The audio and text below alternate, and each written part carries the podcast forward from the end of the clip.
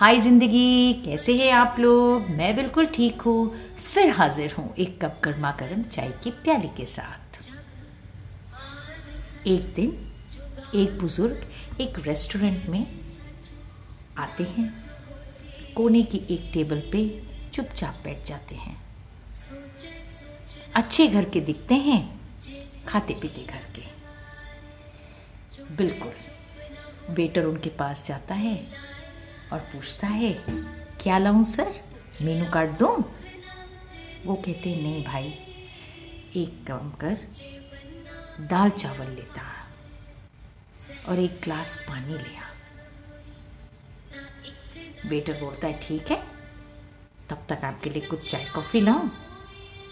उन्होंने उसकी तरफ़ देखा, थोड़ी सी आँखें नम हो जाती हैं। ठीक है पुत्र, ले आ, एक कप चाय लिया अदरक वाली होगी तो बहुत अच्छा। बस फिर क्या? वो बुज़ुर्ग इधर उधर देखने लगते हैं। अलग अलग टेबल पे कौन लोग बैठे हैं। उन लोग के चेहरे निहारते हैं। काउंटर पे बैठे सरदार जी ये सब देख रहे होते हैं। थोड़ी देर में वो वेटर चाय लेके जाता है। सरदार जी उसे कहते हैं, इधर आप उत्तर थोड़े बिस्किट भी ले जाओ उसके साथ. वो बोलता है, उन्होंने नहीं मंगाए। मैं कह रहा हूँ ना तुझे, लेता जा.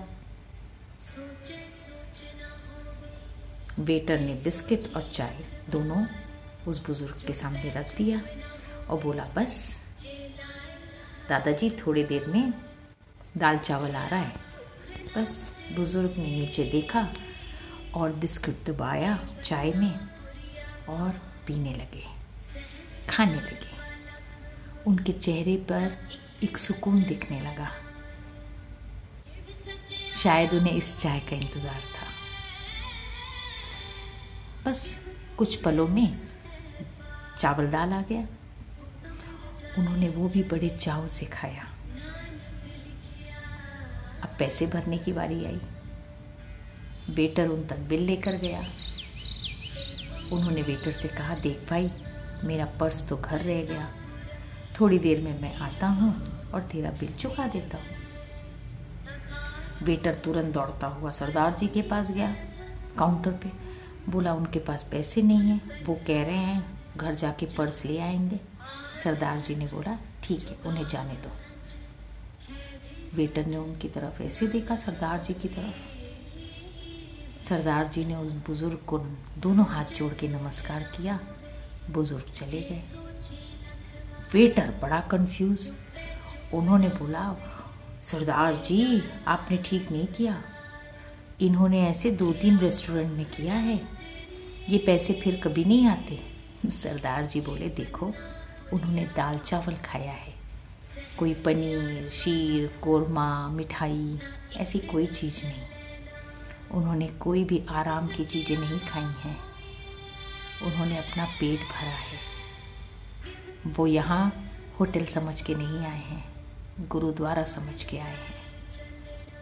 इसलिए हम लोग बहुत नसीबवान हैं कि वो यहाँ आए और खा, उन्होंने खाया। और याद रख पुत्र, हम पंजाबी लोग लंगर के पैसे नहीं लेते।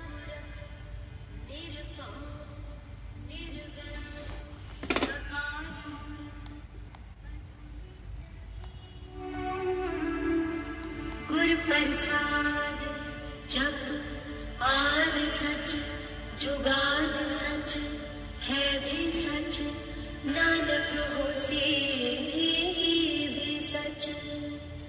सोचे सोच न होवे जे सोचे नखवार चुपे चुप न होवे जे लाए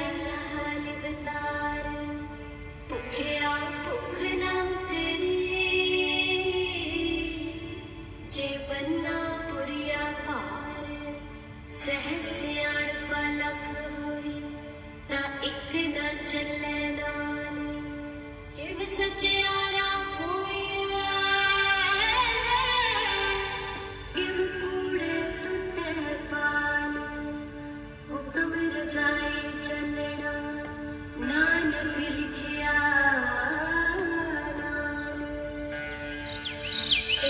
Bye. Till the next time.